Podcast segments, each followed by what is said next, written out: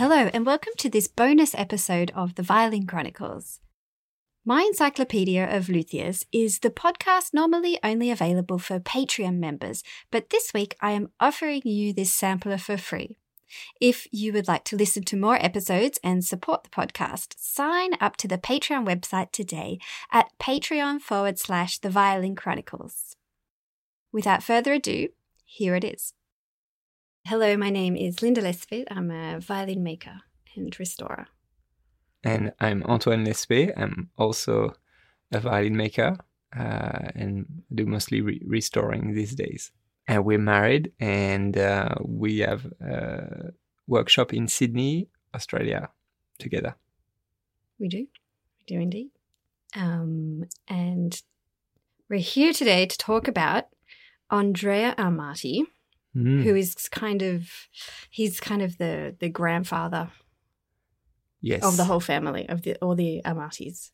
So in the podcast, The Violin Chronicles, you were talking about how we never know which one is which in the Amati. Yeah, we're always getting confused, aren't we? So Andrea, who is the first one, right? Yeah, he's the first one.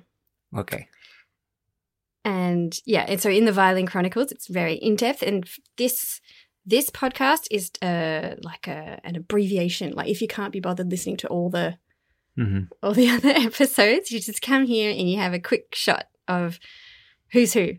So Andrea Amati, he was born in 1505 and died in 1577, which would have made him 72, so which is a good age, I suppose. Yeah. What do we know about his origin?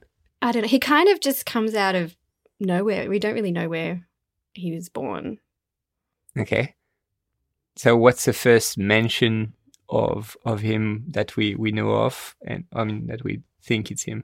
When I was speaking to Carlo Chiesa, he puts forward that, so there's a lot of different sort of theories of where Andrea comes from, but it's probably the most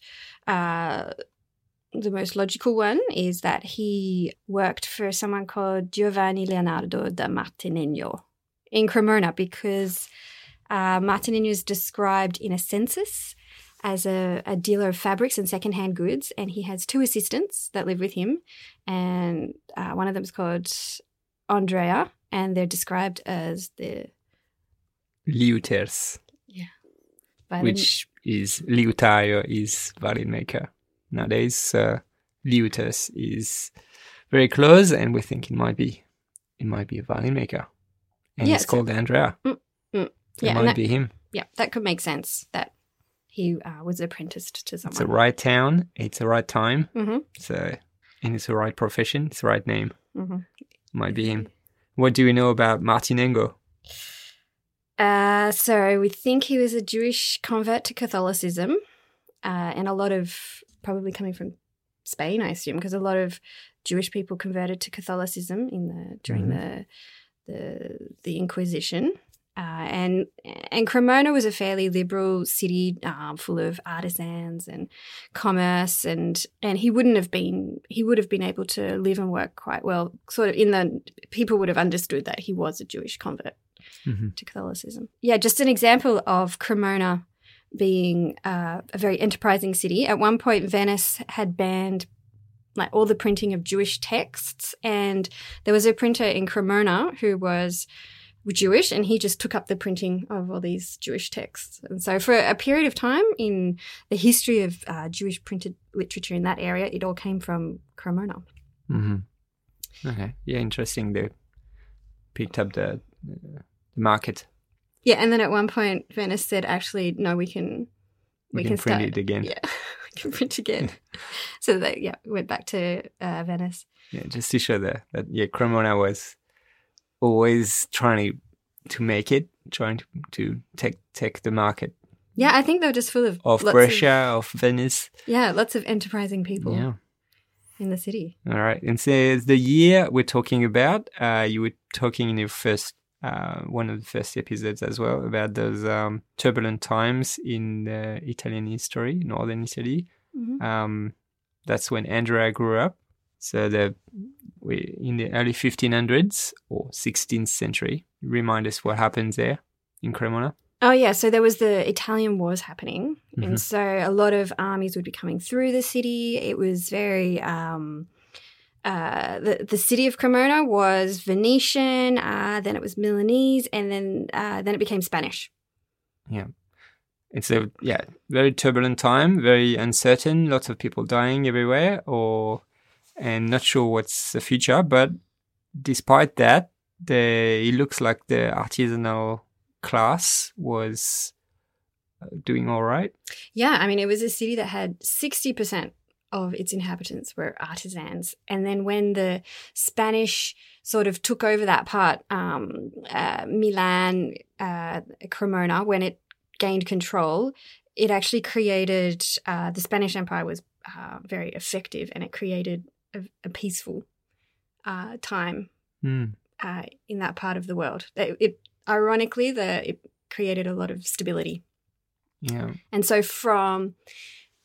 so that was in Andrea's early life, but then when he started working, he was in sort of a pretty stable environment under Spanish rule. And that artisanal class, so the artisans, people working with their hands, so violin makers are part of that, and they were kind of skilled, educated at some level. They could, they had to be able to read and count and have a relatively high level of literacy. Yeah, so Cremona was famous for, well, they were very proud of their schools, and so their middle class were all quite well educated. They would, you would go to school, you would learn to read and write, which wasn't the case everywhere. So you had this educated, lots of artisans, quite educated, and a pretty thriving city. And this is where he starts really becoming known, Andrea, for making his instruments. So Andrea grows up in Cremona. He gets married, and he has his first child, who is a boy, called Antonio. And he'll go on to become one of the Amati brothers. So they have also, Andrea and his wife also have three daughters in the coming years, Elisabetta, Apollina, and Valeria. So his business is doing well. He would have been making not just violins or the string quartet instruments, but it's the Renaissance. He's making all kinds of different Renaissance instruments. Like harps and lutes and theorbs. Viola d'amores. Maybe Renaissance guitars, I don't know. Is that later? Yeah. Yeah, a bit. Yeah, so sometimes nowadays it's very specialized. We don't do double bass in our workshop here in Sydney, and at the time you had to do kind of everything. You were kind of an instrument repairer or instrument maker. You were doing whatever, pay the bill. Yeah. And then in 1550, when Andrea is 45, he has his second son, Girolamo, and he, with his older brother Antonio, will go on to become the Amati brothers. Okay. So that's the second thing to remember is Andrea is the patriarch, the first one in the line, and then there is the Amati brothers, Antonio and Girolamo. Yeah, with quite a big age gap between them. And when Girolamo is about 10, the Amati workshop gets this order from Charles IX in France, who most people think it was Catherine de Medici, his mother, sort of instigated. And it's a really big order. It's 38 instruments. And it's for a royal court, so it's very good for your CV. Mm. So he's not just making little instruments for locals. He's really got a reputation of a good workshop. And so when, the King of France wants instruments, he orders them from... Where else? Cremona. The Amatis. So, it means somehow that reputation was already beginning, even though he's kind of known as the first one to kind of have that sort of shape of the instrument.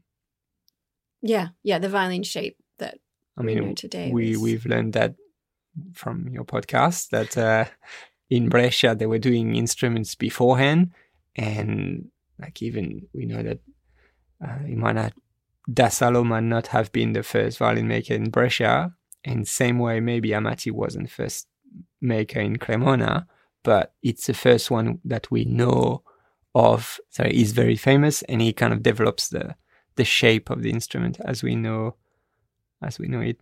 Yeah, this outline. One thing that that helps us to know that he exists are the labels. What's different? What's new about putting a label in an instrument? Yeah, so normally instruments weren't labeled. Andrea, he puts a label in his instruments. The Brescians put labels in, but they would just say, you know, da Salò, Brescia, whereas Andrea would put the date, which just makes it easier for us with a date. We know exactly when. So from 1542, apparently, he's started to record the date. The date? The date, his name, and the location, Cremona. So when Girolamo is about 10, they have this royal order, and we can assume that Antonio helped his father, Andrea, with this order, because he would be in his early 20s. So you said he was 38 instruments. Yeah. So the first violins were actually small size compared to standards of today. Would they be would we say there are 7/8? Yeah, maybe we call them 7/8 or ladies' violin. I don't know if we can still say that, but they're about 342, 342 millimeters for the size of the body. Oh, that's, I think it's 3.5 inches. 13.5. 13.5 inches for inches friends. For the friends of the inches. Yes. So that's the small violins. And they were the first violins. And so that's the first group of instruments. The second group was second violins. And they were called the large patterns. But they actually what we call today a full-size instrument. So 355 millimeter for the body, or 14 inches. So that's what we consider today as a full-size instrument. They were the second violin. They were the large model, the large patterns. Mm-hmm. And then the violas? The violas were large tenor violas. And there are four remaining large tenor violas that we know of today, and all but one have been reduced in size. So they must have been about 470 millimeters or 18.5 inches in length. That's a very large viola. Today, what's considered more or less standard for viola is between 400 and maybe 420. Or that's, you know, it's hard to pin down what's standard for viola. It varies. A viola that's 440 is a big viola. Yeah, so nowadays, let's say between 15 inches and 17 inches would be most of the violas played today in orchestras. Yeah, and so those ones were 470 millimeters. These ones were 18.5 inches. They were huge. Yeah. So small violins. Wait, that that's like 5 centimeters larger than what we're used to. So they're small violins, larger violins, violas, large tenor violas, and then cellos, which we think we've got. About six of them remaining today, and all of them have been reduced in size, but they must have been quite large instruments, certainly more than 790 millimeters compared to the standard nowadays is probably 755 millimeters, but these ones were 790 millimeters. So and they were really fat. Yes. Because with the paintings on them, we can see they've taken out where the center joint is on the back, they would take out that wood. And so we've been able to reconstruct what they look like, and they're very, very wide. That's right. So that's how we know that they were what they would have been. And they could have had 5 strings. Because, for instance, one has like a lady and a column painted at the back, on the back. And from the proportion of the lady, she's clearly missing something. And the column too, but I guess a column could be any size. But in terms of the, we can know for sure that they were larger and longer. So the 38 instruments, how did he manage to do 38 and to do like a sort of a lot that was consistent? So he used an inside mold, and he probably would have made them in a series so they were all identical, and he probably had people to come in and help. He probably asked, employed some extra hands. That's also one of the other big differences between Brescia and Cremona, is that idea of having an inside mold in Cremona allows you to be faster in a way and to be more consistent, to do always the same rib structure size, always have the same measurements, where in Brescia they would create, maybe they would start with the back, we think, and then, or with the ribs, but without a mold or pattern to mount the rib on. So more flexibility in Brescia, but less easy to reproduce. Each time they would be different. He makes these instruments for the French court. It sort of sets him up. He's well known. He's a master violin maker. In the episodes about Gasparo da Salò, we talk about how things are getting a bit tight economically. There's a war in France. They're having a civil war, and a lot of their clients are French, so things get a little bit stressful. He even has to borrow a little bit of money during this time from a neighbour, but he's able to pay it back. But then he's getting older. Yeah. So at the time of the order of the court of France, he's about 55. Mm-hmm. Then, so he's getting older, and his youngest son, Girolamo, he gets married to Lucrezia Cornetti, and she comes to live with them in the family home. Lucrezia Cornetti. And so even though he's a successful businessman, he's always rented the house and the workshop. So you have to imagine the bottom floor would be the workshop, and the family would live above it, which was sort of a normal setup. They'd never had enough money to buy outright their home. Yeah, until the last few years of his life, where he's probably in his 60s when they managed to buy a house, right? Late 60s. Late 60s. A few years after, he finally has enough money to buy his house. He passes away at the age of 72 in 1577. Andrea dies, and he leaves on Christmas Eve. So that sort of is a bummer for Christmas. Ruined Christmas. It's ruined Christmas. Yeah. That's one cold winter's night on Christmas Eve in 1577, at the age of 72, Andrea Amati died. So the patriarch of that family dies, and he leaves his sons, the brothers Amati, you've been following, Antonio and Girolamo. They take over. They carry on the family legacy and the business. We'll talk about them in the next episode. Yeah, yeah. So it's all there. They've got the workshop, and he gives it to his sons. Yeah.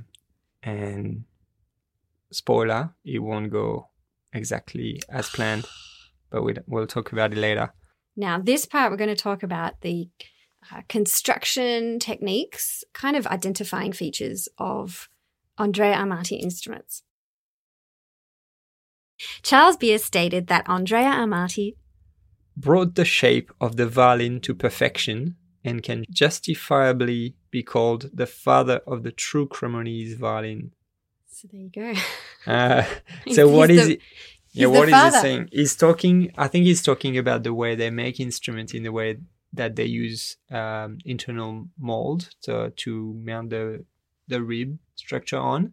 So that's, in that way, he's the true father of the Cremonese violins, as Charles Beare says. Or maybe he preferred them to the Brescian ones, the Cremonese. Because just to put in perspective, Antonio Stradivari, which is probably the most famous makers in the world, the E comes in the picture 150 years later. Yeah.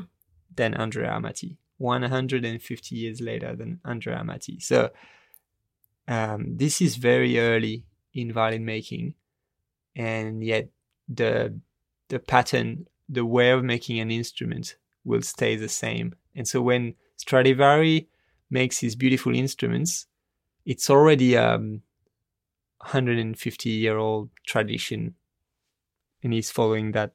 He's making them as Amati would have done. Yeah. Characteristics of Andrea Amati is that he pays a lot of attention to detail. He has really beautifully constructed instruments. He uses, as we said, the inside mold to shape on which he built his rib structure, put his corner blocks and side linings, differing to... In Brescia, you were saying in your podcast on da Salò that they didn't necessarily use linings inside. No, and sometimes not the blocks even. Yeah, all right. So that's a big difference. And even other traditions in, say, Germany and France didn't use the inside mold. They'd have different techniques again. Yeah, some countries, they used the neck as the top block. Mm. And so the ribs were kind of mortised in the neck, the base of the neck. So Andrea, in that way, he kind of designed the way of making violins as we know today. And so you're talking about... So we've established inside mold. The ribs were made by gluing the C-bouts first, and then the upper and lower ribs were often in one piece, one rib that would do the whole top and the whole bottom. How do you know that the C's were put in first? So you can tell this because they're...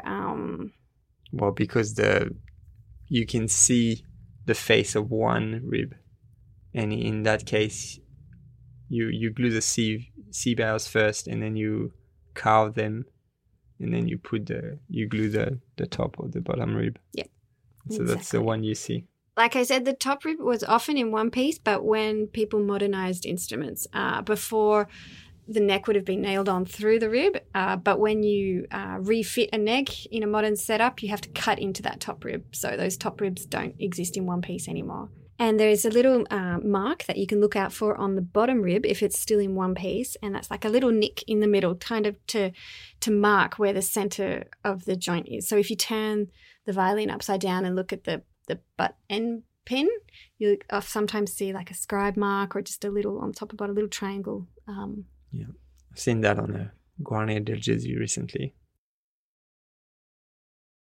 Well, inside the instruments, the blocks and the linings, Andrea uses spruce blocks and willow linings. And in some cases, the blocks and the linings are both in willow. Okay. And that was pretty standard for the Cremonese making, except del Gesù was an exception. He used spruce for his linings and his blocks. Yep. And as we said, in Brescia, sometimes they didn't use linings and sometimes they didn't use blocks. So also another thing you can see in Andrea's instruments is a pin in the center of the back. Yeah, so it's kind of in the middle. So when you look through the F of an instrument, you look to the inside back. Sometimes you can see sort of a circle, a small circle, a small disc. Dot. A dot, yeah. Kind of in the area. If you were to trace two lines between the corners diagonally, that would hit the center, and that's usually where it is. I'm not sure what is it for. Well, it's kind of a mystery. Like, there's a lot of different sort of theories, but some people think it's caused by a compass for the measurements. You'd stick a compass in the middle, and they would take measurements to. That'd be a big hole for compass. But well, maybe they had to keep coming back and retaking measurements to be sure. Or they Or it could have been a point where they would measure thicknesses. I heard that it could have been sort of a small pyramid they put in, and that way when they... No, it doesn't work. Rethicknessed. When they do the arching at the back. Yeah. They know... When to stop. When to stop, but it doesn't work. No, it doesn't work. No, because they would do their arching first, wouldn't they? Really contrary. And yeah, it'll often correspond to the thickest point of the back where that dot is, if it hasn't been rethicknessed. So in instruments where they've been reduced, they'll often reduce them from the centre joint, so you'll lose that dot. So the Andrea instruments that have been reduced don't have that anymore. Mm. Yep. But the Del Gesù that was in the workshop the other day, yep, it had the dot. Yep. It had all the characteristics. So yeah, again, something to research. If you know the answer, you can send us a message. I'm sure there are plenty of things written on it, but something we don't know, and we have to research a bit more. So, and sometimes the dot will go all the way through to the other side, and sometimes it won't. So it's like it's like if they put a pin of another wood, a wooden pin, but a conical one, like a pointy one, not like the tip of a pencil. Yeah, exactly, like this. So you can say in general, Andrea's instruments are tidy on the inside, tidy yet quickly finished, and all the sort of the really meticulous attention to detail was on the outside, which is... So can you see tool marks, for instance? Oh, it's pretty tidy. Okay. Tidy in being... What do you mean by tidy? Well, coming back to the Brescian instruments, there's a lot of tool marks and scorch marks and things like that. So it's comparable to the Brescians. It's very neat. Okay. But not to the point of obsession on the inside. Yep. Yeah. So the wood choice. All right. So Andrea has like 99% of violin making. It uses spruce for the top, and maple for the rear, the scroll, and the back. And probably that's the spruce is a wood that carries the sound very well, and it's a type of pine. It has to grow in a region that is very harsh, and a harsh environment for the tree to grow in. So it has to grow very slowly for hundreds of years. So it's usually very hard condition for the wood to grow in. Yeah, and as I was talking about in the Violin Chronicles podcast, Cremona was really this centre where a lot of tradespeople came through, and they had a close connection to Venice. So there was a lot of import, export. So I imagine they... was either locally, or there is a possibility that they could have got their wood from further afar. That's not impossible for someone working in Cremona with this huge sort of traffic flowing through. Yeah, but it's usually still the same areas nowadays, basically. It's the Tyrol or Bulgaria, Montenegro, this type of mountainous, harsh countries. So the slow growth would mean that the grain, the lines on the wood, would be very close together, because each line is like 1 year, so you want it to have a very slow growth. So the lines to be very close to each other, and at the same time you want them to be irregular. So over the years you want them space between them to be the same. So Andrea would use... The cut of his maple was sometimes quarter cut, sometimes slab cut, or half slab cut. And there are a lot of one-piece backs and even one-piece fronts. So quarter cut is like a pizza piece. So it's a way of cutting... Or cheese. Yeah, a piece of cheese from a round... Yeah, so it's a way of cutting the tree. And slab cut would be like making a plank, so making parallel cuts through the trunk instead of having that cuts that all point to the middle, to the center of the wood. And so there were more slab cut instruments with Andrea and the brothers I feel like the brothers, there are a lot of instruments with slab cut. And then that changes with Niccolò. Niccolò sort of stops using the slab cut, and then at one point it's really just quarter cut on his instruments. So the wood for the scrolls. So even when the wood for the back and the sides are highly flamed, sometimes what we'll do when we make an instrument, we'll have all sort of matching wood. So if we have a highly flamed back, we'll have highly flamed ribs and a highly flamed scroll. But a peculiarity with Andrea and the Amatis are that the maple for the scroll is often not highly flamed. Well, that's easier to carve if you're sculpting. You don't want the flames because it chips out. It's harder to. Chips out, so. And there's also an idea that because the scroll is a sculptural element, if it was highly flamed, that would take away from the scroll type. Yeah, I think it's just easier. You think it's easier? Well, I think a scroll's kind of fancy in itself. You might not necessarily need to add to it with flames. So you'll often see the scrolls not highly figured on Andrea's work. So the model for the scroll, that's one that you can see. You can see a consistency in the model of the scroll for the 4 generations of Amatis and beyond. So basically they use that Fibonacci... Sequence, yeah. So the snail. Yeah, the fern or the snail or that beautiful... volute that you see in nature. It's been described by Fibonacci in mathematics. It's a way of having a sort of a perfect scroll. And that's very Renaissance-y as well. Using that principle. Yeah. They liked scrolls in the Renaissance. Yep. So some makers were doing less so later on. Some makers would bend that scroll a little bit more, that volute.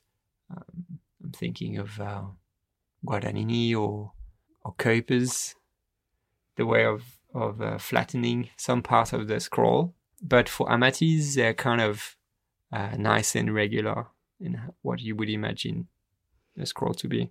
Yeah. And what Andrea sort of lays down is just the 4 generations of Amatis will continue. Like no one really changes the pattern of the scroll. Mm-hmm.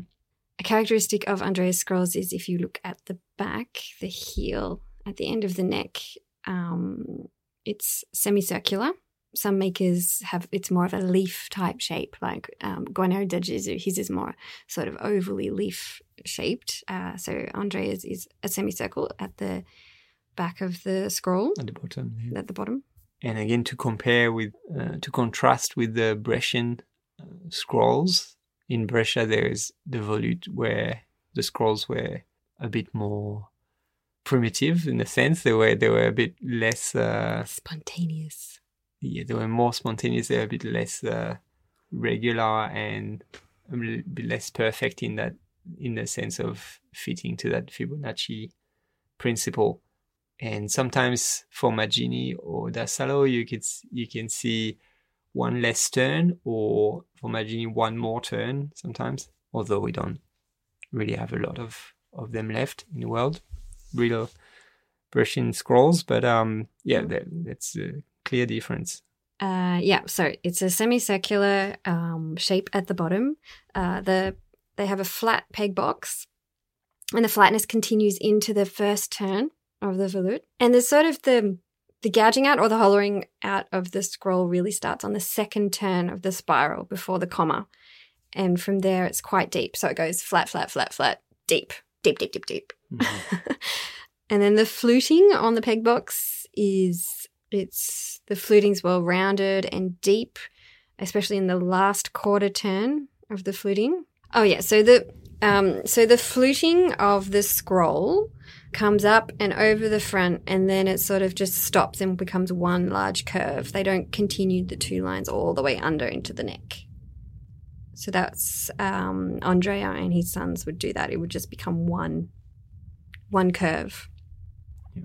And on some well-preserved scrolls, you can see little scribe marks where the peg box and volute were laid out. Yeah, the scribe mark down the centre. Yeah. So again, they would that means that they would have used patterns that they can reproduce. And same idea of that we talked about early on about the fact of doing a series of instruments and being able to reproduce the same characteristics. So using patterns to go faster. Yeah, you can see they've traced it out on a predetermined pattern. And just with the fluting, so you've got Andrea and his sons, they would come around to the front and sort of just stop and it would become one big curve. And Niccolò and his pupils, they would continue the ridge all the way down round to the throat. So that's the difference between the father and the brothers and then Niccolò. Andrea's violas and cellos, they have... Yeah, sometimes you can see on cellos or viola scrolls, you can see a little step. Like on a cello, of course, you have a step. Yeah, so a viola that looks a bit like a tiny cello. And sometimes you have cellos that, look like a tiny cello in that they have like this... Where the nut, angle, top nut is. Yes, where your first position is basically, is that angle. So for his violas and his cellos, he would do that. Because some people for violas, they wouldn't do that. Andrea's son, Girolamo, who starts making violas with the kind of violin-type scroll. So what's typical, apparently, about Andrea's instruments is that step on viola scrolls. And the first scrolls for violas that are violin type, that don't have the step, that's for his son, Girolamo, from 1615. And we don't know why Andrea appears not to have made any contraltos, only tenors, so only big ones, not violas of the size we know of today. That we know of, yeah. That only very large ones that had to be recut. Okay. So for the purfling, typical Andrea Amati purfling. So purfling is that inlaid pieces of wood that we put in the violin, as you know. So it's usually three pieces, black, white, black. And so for the black wood, Andrea uses fruit wood that is stained, dyed. And then the white strip are either maple or poplar. So when experts look with a magnifying glass, usually that's what they want to see. They want to see a stained fruit wood for the black and white strip. They want to see the maple or poplar for the white. And usually the small radial ray of dots for the slab cut facing up for the white. The black should also be slab cut. Yeah, so this is it creates like a softer black. It's not as pronounced harsh black as ebony that the Brescians like to use. Yeah. And sometimes you even have the feeling that it bleeds into the others. And then so Andrea starts doing like this, and then his sons follow him and do the same. It's only when so Antonio and Girolamo would do the same, but it's only when Niccolò was working with his son Girolamo II that it starts to change, and he starts to use poplar for the whites, and the black are the same as before. So that goes from maple to poplar for the whites. We said that he also used poplar for the whites, so it doesn't really change. Well, I think it's like Niccolò just uses poplar, yeah. From Niccolò and Girolamo, apparently it's only poplar for the white. And when the purfling had to be joined up in the mortise, often it's down the bottom, and they would use a 45-degree cut to join the wood pieces next to each other. So you just see like this angle. It's not sort of one. Sometimes people just layer it one on top of the other, and there's this, you can see the 45-degree angle. Okay. And another characteristics of Andrea's purfling is the adeno in the corners, or the bee sting, we call it sometimes. They are not centered. They don't point to the center of the corner. They veer towards the seabout, so that the distance is closer to the seabout than to the lower bout or the upper bout. Yeah. And another thing you can look out for as a characteristic is pins. small maple pins just above the purfling, sometimes kind of half under the purfling. Niccolò's pins go under or half under the purfling, and in recut instruments you're not going to see that because they would have been near the centre and cut out. And they don't, the bellies don't have the pins anymore as well with the modernising of the instruments. They would have been taken out. And coming back to the bee stings, Niccolò, sometimes he doesn't deflect the bee sting, so his purfling would point to the centre of the corner. That's for Niccolò. Mm. Andrea is different, veering towards the seabout. Okay. So Andrea's arching is quite full and strong, and you sort of notice with the brothers they scoop it out a bit more, and Niccolò would come back to the fuller arching in his long pattern like Andrea used. If you scoop out the sort of towards the edges too much, it's thought to limit the vibrating capacity of the instrument. So that fuller arching was better for a more powerful instrument as opposed to sort of overly scooped out around the edges. On the sound holes, on the F wings, it's hollowed out on that little bit on the side, and that's consistent among all the Amatis. They have that. Surprisingly, Andrea's archings are generally lower and flatter than those of his sons, and they're more sort of similar to what Stradivari did. So Stradivari was... his instruments look back more on Andrea than, say, the brothers in the influence of arching. Mm-hmm. And, Stradivari had an Amatis period where he copied, his instruments resembled Amati-style instruments, and that period was from 1670 to 1690, and that was sort of derived from Niccolò's work because he was Stradivari's work was quite close to Niccolò's work, his Amatis period. But then some people think, well, his golden period, where his arching changes to a sort of tighter arching, he could owe that more to Andrea. It's more influence to Andrea. Yeah, so it's similar arching. Okay. The varnish. So Andrea is a beautiful, high-quality varnish. The color being more brownish orange, golden yellow. Often on the brothers' instruments there is a golden color. They're all different, aren't they? So for the sound holes, this is sort of an element of personal expression. There's also acoustic qualities to sound holes, and the Amati sound holes are often widely set. Andrea's are often widely set apart and well-rounded, very carefully cut and skillfully executed. It wasn't just you see some instruments where it's a bit like they've just chewed it out. They have really beautifully carved sound holes. Yeah. So he said with Andrea, they're quite widely set apart from each other. Like a fish. And then with the generations, like with the next generations of Amatis, they start to grow closer to get closer to each other, and they slant closer together. Slightly. Yep. And also there is, it used to be said that They vary a bit in the shape and the design, and maybe they were altered as well along the years, some of them. But yeah, there is a little bit of... it's not always so consistent, I find, on the F between some instruments. So that's maybe something... you would have had a pattern for it, but then maybe, I don't know what happened. You could have cut freehand. Yeah.